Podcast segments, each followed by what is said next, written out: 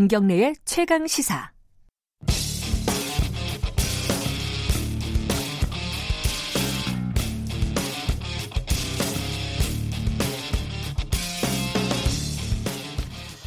네, 최근에 5.18 관련된 사건들이 많이 생기고 있습니다.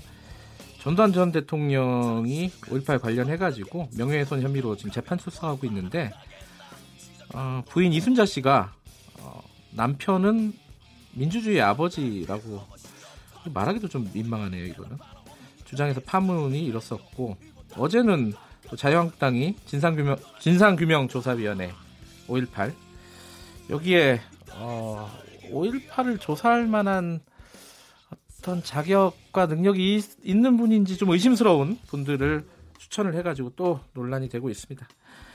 오늘은 그래서 어, 특별히 5.18 관련된 그 역사를 다시 한번 좀 되짚어 보겠습니다.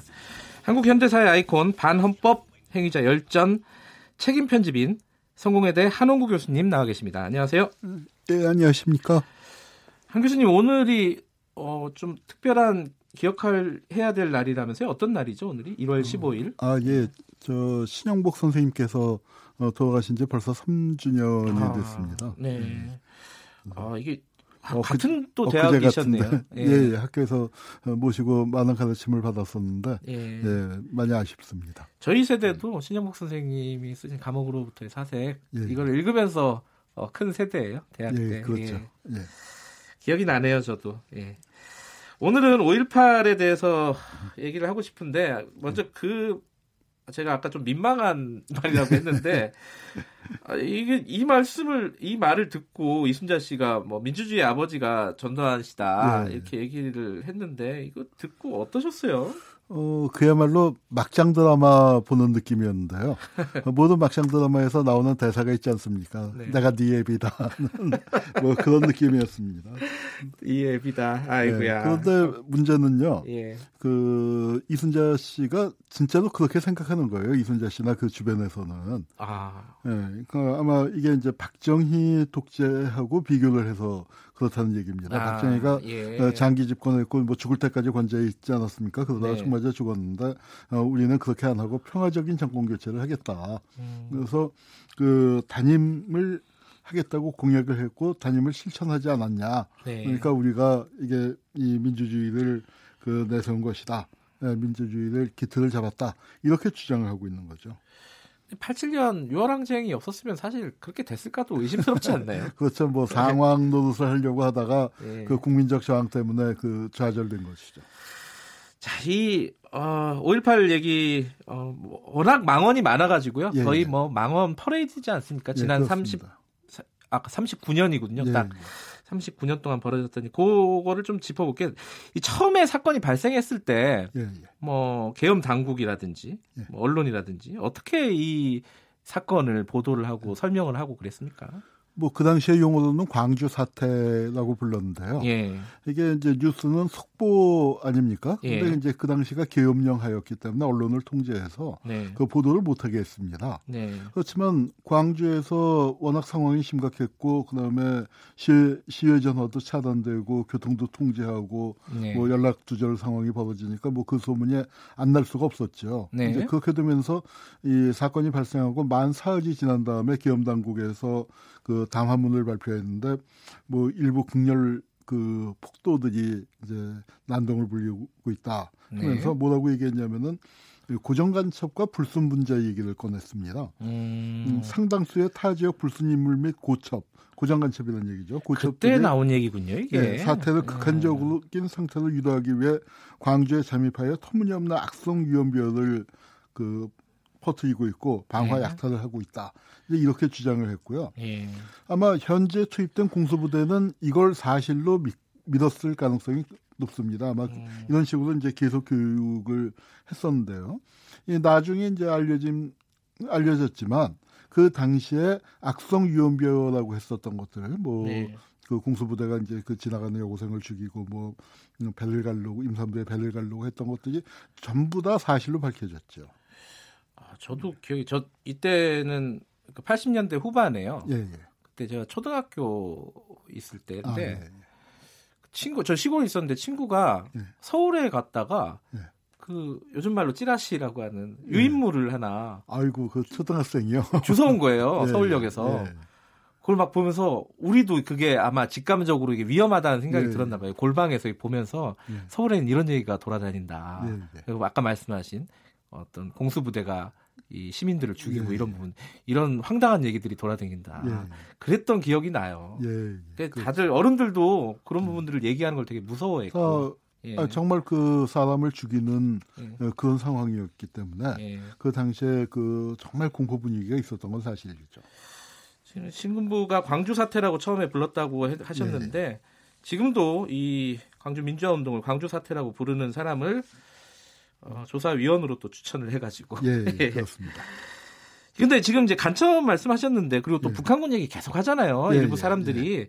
실제로 어떤 어떤 부분이 있었던 거예요? 그러니까 그 이제 신군부가 그 5.18 관련자들을 가혹하게 탄압을 하고 아주 네. 뭐 굉장히 많은 사람을 어, 기소하고 감옥에 보내지 않았습니까? 네. 근데 그 과정에서 이 신군부가 체포하거나 기소한 사람 중에 간첩은 한 명도 없었습니다. 음. 그런데 그 재밌는 거는 5.18 기간 중에 네. 간첩을 잡았다고 해서 신문에 대서특필한 적이 있어요. 예. 그래서 이창용이라고 이제 당시에 발표했는데 본명은 홍종수고 네. 그 나중에 이제 뭐 국가보안법 위반 사건 같은데 나와서 책 감정하고 그 감옥 보내는 그런 역할들을 이 사람이 이제 그 많이 했는데요. 네. 이 홍종수라는 사람은 난파 간첩은 맞아요. 확실하게 그 그거는 난파 간첩이라는 것은 맞습니다. 흔히 얘기하는 조작 간첩은 아닌데 네. 이 사람이 북한을 출발한 날짜가 남쪽에 침투하기 위해서 어, 5.18이 일어나기 훨씬 전이에요. 며칠 전에 출발을 했으니까 5.18 관련된 지정은 받을 수가 없죠. 네. 이 사람이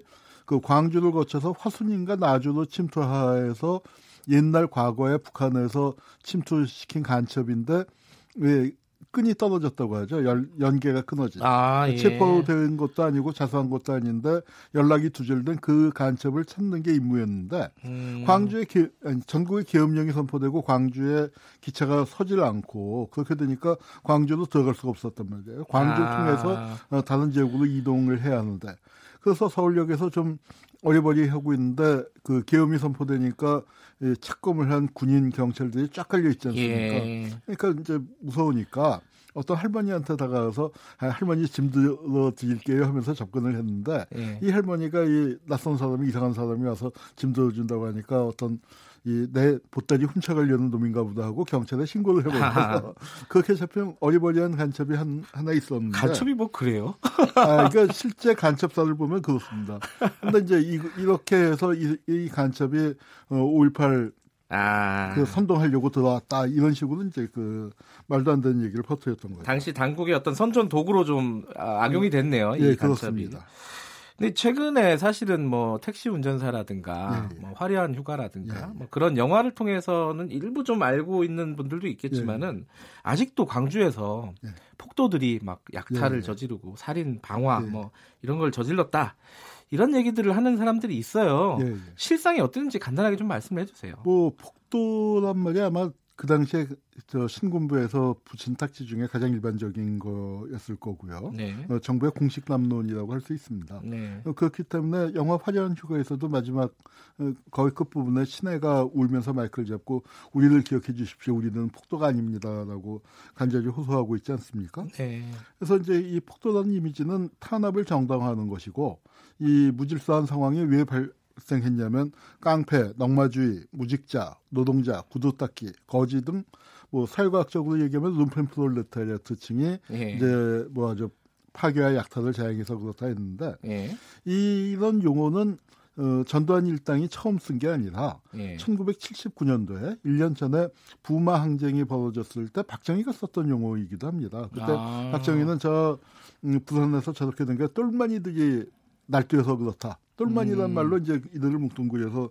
어 그렇게 똘만이라는 말을 썼어요. 어. 예, 그건 박정희의 용어였습니다. 아. 어, 그래서 이제 그 이렇게 퍼뜨렸는데요. 사실 실상을 놓고 보면 그 당시에 그 해방 광주가 놀라울 정도로 어, 평온했고 높은 도덕성을 그 시민들이 보이고 있었는데요.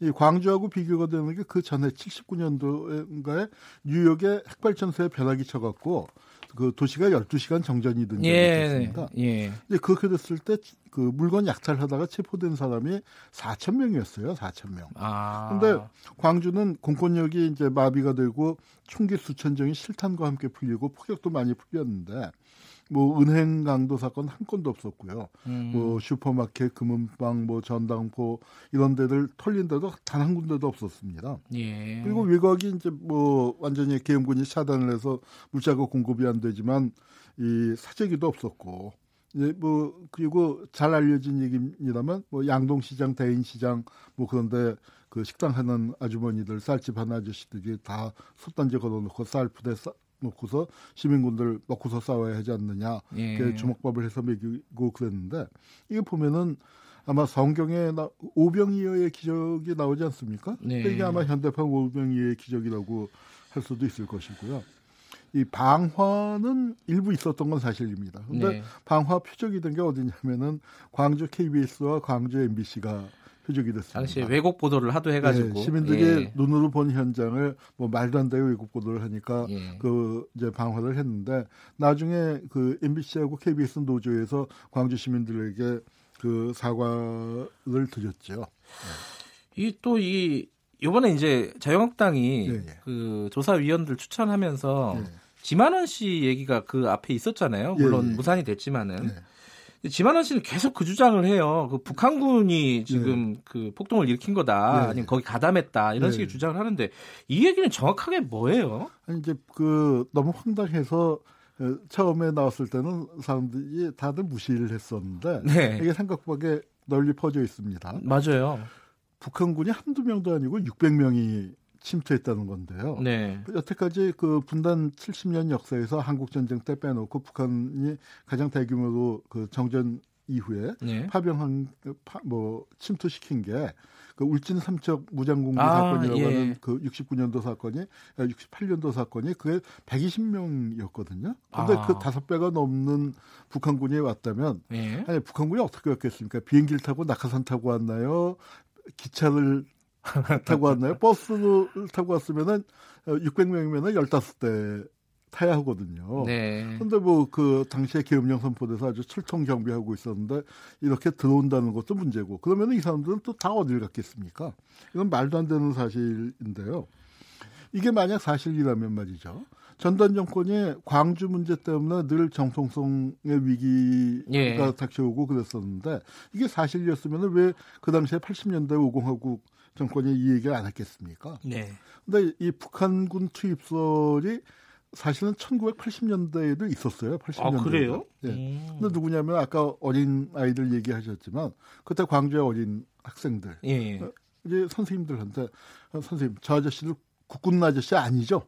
아. 어, 그러니까 어떻게 국군은 국민의 생명과 재산을 보호하는데 네. 그 국군이 시민들을 학살하는 모습을 아. 보고서 저, 저 아저씨를 그 북한군이죠. 예. 이렇게 했다는 얘기를 그 들은 바가 있습니다. 그런데 아. 그거하고는 전혀 맥락이 다르게 이, 저, 이 지만원 씨가 한때는 말이죠. 예. 그 굉장히 합리적인 음. 합리적인 보수로서 이 어떤 군 개혁 같은 거에 좋은 말씀도 많이 하셨던 분인데 예. 뭐 완전히 이상해져서 이런 말도 안 되는 황당한 음. 얘기를 퍼뜨렸습니다. 조선일보에서 극우 농객이라고 예, 예. 예, 표현을 한. 근데 지금 역사학자로서요. 예. 요번에 그 자유한국당이 추천한 세 분 있지 않습니까? 예, 예. 어떻게 보십니까? 그 권태호 뭐 이동욱 씨 네. 그리고 차기만 씨뭐 이렇게 세 분을 추천을 뭐, 했는데 권태호 분은 제가 잘 모르겠고요. 네. 그 이동욱 기자는 본인이 공수부대에 장기 근무했던 분이에요. 아 그, 이동욱 전 월간조선 예, 예, 기자가요? 예, 예. 아, 그, 그렇군요. 어, 조갑제 뭐 박정희 이야기 뭐 그거의 상당 부분을 사실은 이동욱 기자가 아, 썼죠. 그런데 그렇군요.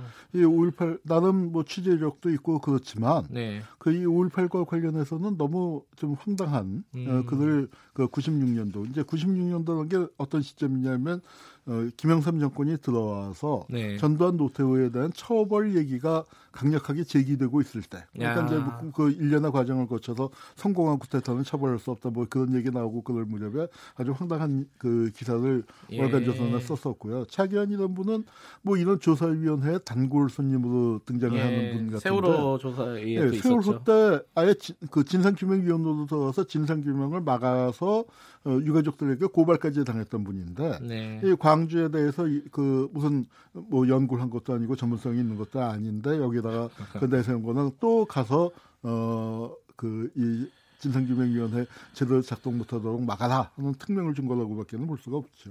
차기한 변호사는 직업이 진상규명위원인가 봐요. 진상규명 회방위원이라고 하는 게 맞겠죠. 거기까지는 뭐 제가 말씀드리기 좀 힘들 것 같고 그첫 단추부터 이렇게 됐는데 좀 네. 힘들 것 같아요. 어떻게 보세요, 이게 진상규명위원회? 글쎄요, 그 조사받아야 할 자들이 그 조사위원으로 들어간 상황이 아닌가 생각이 되고요. 네. 그 이동욱 기자가 그 당시에 그 광주의 유언비어 내지는 이 잘못 왜곡된 것에 대표적으로 꼽았었던 게 성폭력 아, 어, 예. 그, 뭐, 계엄군의 성폭력이요. 예, 예. 그거 그 계엄군을 육보이기 위해서 그렇게 예. 뒤집어 씌운다는데 지금 사실로 밝혀져서 그걸 그 조사해야 하는 상황 아닙니까? 예. 그래서 이, 저, 이 사람들은 자기들이 보수 지역에서 이런 망언을 하는 게 훈적이 될지 모르지만 피해자들에게는 이루 말할 수 음. 없이 큰 상처를 주는 거기 때문에 이걸 네. 정말 막아야 합니다. 유럽 국가에서 그 표현의 자유를 중시함에도 불구하고 신나치들의 예. 어떤 망언, 홀로코스트 부인 같은 것들을 철저하게 처벌하는 이유가 있고 우리도 그런 그 입장에서 예. 어, 그런 그, 그 해결 방안을 좀 검토해 봐야 한다고 생각합니다. 알겠습니다. 여기까지 듣겠습니다. 고맙습니다. 예, 감사합니다. 성공회대 한홍구 교수님이었습니다. KBS 일라디오 김경래 최강 시사 듣고 계신 지금 시각은 8시 46분입니다.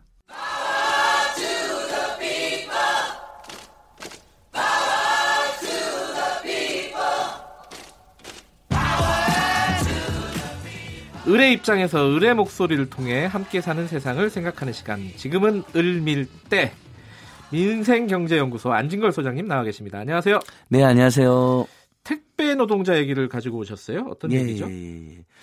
정말 우리가 그 택배 네. 기사님들 이렇게 정말 집집마다 물건 이렇게 갖다 주실 때 네. 너무 고마워서 아마 많은 국민들께서 물이라도 음료수 한잔 드리려고 예. 보면 나가면 어떻게 되겠죠? 이미 기사님이 안 계세요.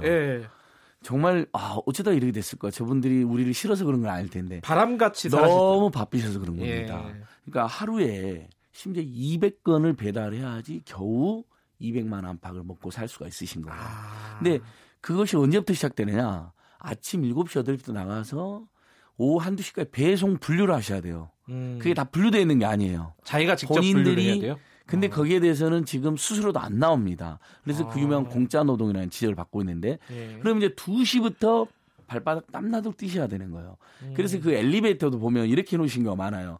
엘리베이터 앞마다 몇 개씩 놓으세요. 그리고 맨이 올라가서 얼른 뿌리 맞아요, 맞아요. 집집마다 하고 또 엘리베이터 하고 아래층 내려고 이렇게 하시죠. 네. 그래야만이 시간을 맞출 수 있는 거죠. 음. 근데 이제 CJ 대한통운이 우리나라 택배 점유율 1위 기업입니다. 아, CJ가 1위군요. 예. 네. 네. 최근에도 1월 4일 날 어, 아주 건강한 심지어 곤투를 즐길 정도 건강한 우리 택배 노동자 한 분이 이제 심근경색으로 사망하신 일이 있었습니다. 아, 너무나 안타까이. 그래서 음. 지금 어, 동료들이나 노동조합에서는 과로사다. 근데 작년에도 지금 세 분이 작년 재작년에도 세 분이 넘게 또 숨졌거든요. 현장에서. 예. 뭐 아. 물건 배송 그 분류하다가도 숨지고 배송하다가도 숨지고 그래서 이게 너무 장시간 노동이고 네. 너무나 열악한 처우이고 그 손님들이 물 한 컵 주는 것을 받아 드시지 못할 정도로 발로 뛰어야 되는 조건에서는 이런 사고가 계속 생길 수밖에 없다. 이제 그러면서 이제 CJ 대한통운 노동조합에서 계속 문제 제기를 하고 있는데 CJ는 거기에 대해서 민영사 소송으로 맞서고 있는 그 상황이 매우 안 좋은 상황입니다. 어쨌든 그렇게 막 발바닥에 땀이 나고 불이 날 정도로 예. 하루 종일 새벽부터 밤까지 뛰어야지 이제 겨우 한 200만 원 정도 가져갈 수 있는 맞습니다. 구조라는데 실제로 그래서 그 재작년에 이제 서울시 산하에 예. 서울시 노동권익센터라는 게 생겼습니다. 요즘 이제 지자체들이 네. 그런 을들을 위해서 뭐 불공정 상담센터나 네. 뭐 하도급 피해 신고센터나 이런 걸 많이 운영합니다. 굉장히 좋은 일이죠. 네. 거기서 조사를 해보니까 500명 주당 평균 노동시간 74시간입니다. 아. 예. 아까 이제 말씀드렸죠. 제가 9시에 출근하더라도 예를 들면 밤 9시에 퇴근하면 12시간씩이잖아요. 네네. 그렇게 하면 5일 만에도 60시간이잖아요. 예. 근데 들면 토요일도 우리 토요일 날도 배송 오시잖아요, 보면. 맞아요. 토요일 하더라고요. 70시간 넘어가 버리는 겁니다. 예. 하루에 14시간씩 하는 경우도 많아요. 음. 아침 9시부터 뭐 밤 9시뿐만 아니라 아침 7시에 출근해서 밤 9시까지면 14시간 되잖아요. 이런 식으로. 예. 그러니까 어, 그리고 우체국, 흔히들 말하는 정말 과로사 문제가 크게 제기됐었 적이 있는데 우체국 택배 노동자들은 집배 노동자들은 네. 거기는 평균 노동 시간이 한 56시간 정도로 잡혀 있습니다. 어. 근데 거기서도 뭐 과로사나 과로자살이 큰 문제가 된 적이 있습니다. 사회적으로. 근데 택배는 74시간이 된다는 겁니다. 이 문제를 우리가 해결하지 않으면 사실 우리 집집마다 정말 안전에 물건 가져다 주는 얼마나 고마운 분들이에요. 아, 요새는 예. 택배가 안 오면 살 수가 없어요. 그렇죠. 요즘은 우리는 네. 또 예를 들면 직구 같은 것도 많이 하잖아요. 네. 해외 직구, 뭐 국내 직구, 또 그다음에 뭐 사람들하고 주고받는 거 다 택배로 많이 하잖아요. 뭐 책 살때다 그렇게 오고. 그러니까 이게 우리나라 물류라는 게 어떤 뭐 혁신을 걷어가지고 이렇게 싸게 하는 게 아니라 다 노동자들한테 조금 줘가지고 맞습니다. 이렇게 예. 싸게 주는 건데. 그러니까 택배사들이 저렴한 가격으로 예. 아주 빠른 서비스를 해주세요. 예. 그 택배사들이 노력해 준 거, 특히 시제에 대한 통이 그런 걸 앞장서서 했다고 평가를 받아요. 그런 부분은 또 저희가 칭찬을 해줘야 되는데 예. 그것이 건당 수수료를 700원, 800원도 못 주고 어, 하루에 200건씩을 날라야 되는 네. 그런 열악한 노동자들의 피땀 희생이 있었는데 네. 여기서 우리는 지금 앵커께서도 노동자로 하시잖아요. 네. 근데 방금 70시간 이상하잖아요. 주 52시간 근무로 지금 법이 바뀌었는데 그러니까요. 노동자가 그 유명한 아니에요? 노동자가 아닙니다. 특수고용 노동자, 자영업자입니다. 아. 그러니까 자 CJ가 대리점 이탁을 합니다. 네. 어느 구역에서. 그럼 그 대리점에서 또 택배 기사를 모르는데 노동자를 모으는 게 아니라 개인 사업자로 모읍니다. 아. 위탁이 위탁이 되어 있는데 이렇게 되면 CJ에서는 뭐라고 하겠습니까? 남의 택배사에서도 우리 직원 아닙니다 그럽니다. 음. 우린 책임 못 집니다. 우리가 고용한 거 아닙니다. 그리고 위탁 대리점에서 고용한 것도 아닙니다. 위탁 대리점도 그냥 자영업 계약을 맺은 겁니다. 이렇게 되는 거예요. 2중, 3중으로 하청을 주고 네. 노동자가 아니라고 그러고 근데 CJ 대한통운이라든지 뭐 롯데택배나 오실 때 옷 어떻게 입고 계세요? 다 CJ라고 차에 어떻게 되어 있어요? CJ라고 다 CJ. 우리 국민들은 CJ 대한통운이라고 믿고 롯데라고 믿고 시키는 거잖아요. 대기업들이 네. 안전할 거라고. 근데 거기서 일하는 사람은 노동자도 아닐 뿐만 아니라 자영업자 자영업자인데 그것도 바로 자영업자도 아닙니다. 위탁에 위탁을 맺은 자영업자를 해놔서 전혀 책임지지 못한다는데 사실은 이번에 근데 어 대한통운 노동자들이 항의 파업을 했거든요. 한 7일간. 예. 근데 그거에 대한 고소나 민영사 소송은 다또 CJ 대한통운이 했어요. 자기랑 아무 상관없다고 하면서. 약간 아. 좀 모순적인 거죠 이 상황. 그러니까 요번에 파업한 걸 가지고 노동자들한테 어떤 소송을 건 거예요? 예, 파업하면서 이제 막 항의도 하시고 그런 예. 걸 과정에서 그걸 업무방해다 뭐 음. 이런 것으로 민형사 소송을 걸었는데 예. 사실 그 전 세계적으로도 노동자들의 파업에 대해서는 업무방해를 할 수 없게 대부분 많이 되어 있습니다. 음. 그러니까 왜냐하면 어 우리 헌법도 그렇고 세계 인권선언도 그렇고 대부분의 문명 국가가 노, 그 노동자들의 노동 3권을 인정해주고 있거든요. 네. 근데 이 택배 노동자들은 방금 자영업자로 분류되어 있다고 하지만 문재인 정부 들어서서 어 최소한 근로기준법상의 노동자는 아니다 하더라도 노동조합법상의 노동자는 인정이 돼서 노, 노동조합 신고 필증이 교부가 되어 있습니다. 예. 합법적인 노동조합이기 때문에 노동 3권을 행사할 수가 있습니다. 네네. 거기에 대해서 굉장히 옛날에 이제 그런 재벌 대기업들이 민형사 소송 남발해갖고 많은 노동자들이 희생된 일이 있었잖아요. 네. 그게 이제 이런 어, 시대가 바뀐 상황에서 시대 대한통운이 그걸 답습했다는 건 굉장히 잘못된 일이라고 저희는 그러니까 비판하고 기사에 있습니다. 보면은 한 700명 조원 중에 160명한테 소송을 했다 예, 그러는데 예, 맞습니다. 좀 지나치지 않나 예, 싶어요. 지나칩니다. 보통은 노조, 예. 노조에 그냥 소송을 걸거나 이런 경우도 있는데 그리고 실제로 또 작년에 그 김종훈 국회의원이라는 강병우 의원이라는 이런 분들이 노력을 해서 네. 노사가 앞으로 대화로 잘 해결해 나가자로 합의를 한 바가 있습니다. 음. 시대한통 부사장님 직접 나서셔서 네. 그 합의하고도 다르잖아요. 이렇게 무더기로 고소 고발하고 형사소송 민사소송 하면요. 네. 결국 감정만 더 악화됩니다. 이렇게 되면 어, 시제 대한통운이 이미 도 심대한 타격을 입게 됩니다. 그래서 네. 저는 지금이라도 민영사 소송은 치유하신 다음에 대화로 우리 얼마 전에 이제 파인텍 노동자들도 대화로 잘 내려오지 않으셨습니까? 예, 예. 이렇게 대화로 가야 된다고 봅니다. 근데 마지막으로요. 이게 이제 CJ 대한통운만의 문제는 아닐 거 아니겠습니까? 모든 지금 택배 기사님들을 예. 자영업 위탁 계약 해놓고 자영업으로 해놨습니다. 뭐가 네. 어떻게 바뀌어야 되는 거예요? 그러면 구체적으로는 자, 원칙적으로 이렇게 생체 여러분 이렇게 생각. 그 사람의 노동을 통해서 돈을 벌면 네. 그 회사가 직접 고용하는 게 맞죠. 아, 정기적으로. 일단 직접 고용이 지적정 네. 업무니까. 다만 직접 고용을 하기가 어렵다고 치면 요즘 보면 자회사로 직접 고용도 합니다. 아, 예. 우리 파리바게트 제빵 기사들도 위탁회사에 넘겨놨다가 자회사로 직접 고용했거든요. 작년에. 그렇게라도 어려우면 최소한 이게 이제 이탁 대리점에서 하청으로 있다 보니까 이분들이 처우가 너무 어려운 거잖아요. 네. 중간에 수수료도 떼가고 네. 그럼 본사가 직접 나서서 네. 그분들의 처우 개선을 위한 어, 교섭이라든지 책임 있는 조치를 이행해 줘야 됩니다. 그러니까 직접 고용 원칙인데 그 어렵다면 최소한 본청 원청에서 나서서 어, 대리점들이 제대로 이분들을 처우 개선하고 있고 인간적인 네. 노동을 하고 있는지를 점검해서 계속 개선해 주는 거죠.